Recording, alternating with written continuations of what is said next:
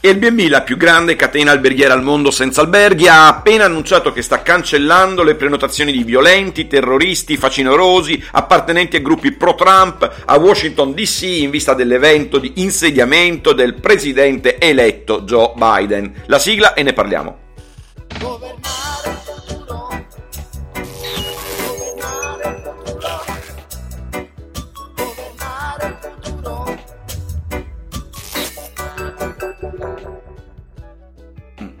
La sensazione è che ora si stia davvero passando il segno e che il drammatico episodio dei giorni scorsi, quando un mini esercito di violenti e facinorosi sostenitori del presidente uscente Donald Trump ha invaso il congresso, abbia rotto gli argini del buonsenso prima e della democrazia poi, trascinandoci anzitempo in quello che probabilmente sarebbe stato comunque il futuro prossimo venturo, una società delle tecnocrazie e della dittatura delle polisi crisi nella quale una manciata di giganti tecnologici si erge a giudice, Parlamento e esecutivo, sostituisce le istituzioni democratiche e sovrascrive le regole costituzionali.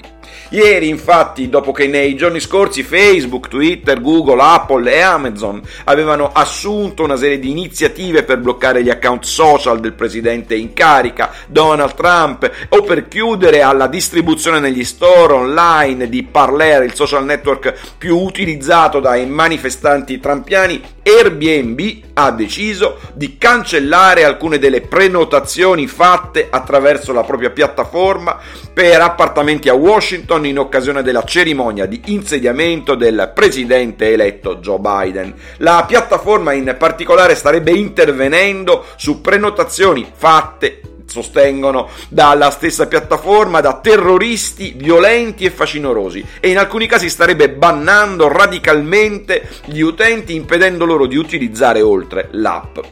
Ovviamente anche in questo caso, come nelle iniziative già assunte da altri giganti del web, non c'è nessun ordine di un giudice, nessuna autorità che abbia accertato che in effetti un utente è un terrorista, un violento, un aderente a un gruppo pro-Trump che si prepara a creare disordini o aggressioni violente in occasione della cerimonia di Biden. E Airbnb, proprio come Facebook e company, ha fatto tutto da sola, ha incrociato dati, pare anche se non è chiaro come, provenienti dalle forze dell'ordine, ordine, li ha elaborati ed è arrivata alle proprie conclusioni, bollando magari qualcuno come un facinoroso e violento tifoso di Trump solo per quello che ha scritto o postato online in chissà quale contesto. E così le big tech, dopo aver tolto il diritto di parola al presidente Trump e a centinaia di migliaia di persone, forse milioni, ora intervengono anche sulla libertà di movimento, quella di scegliere di volare a Washington per assistere a un evento pubblico e magari anche manifestare manifestare contro il presidente eletto, ma in forma non violenta. Intendiamoci, è assolutamente possibile che proprio come è accaduto nel caso dei blocchi adottati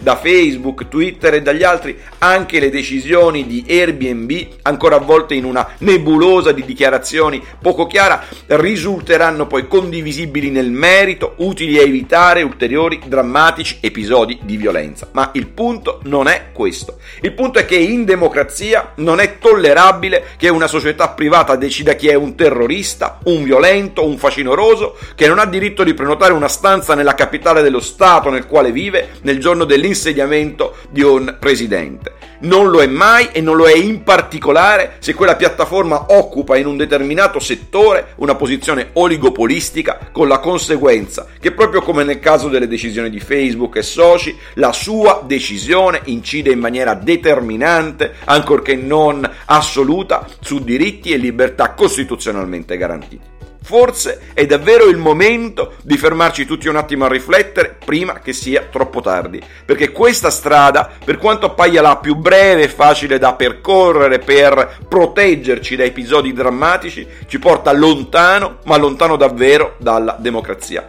Buon caffè e buona giornata.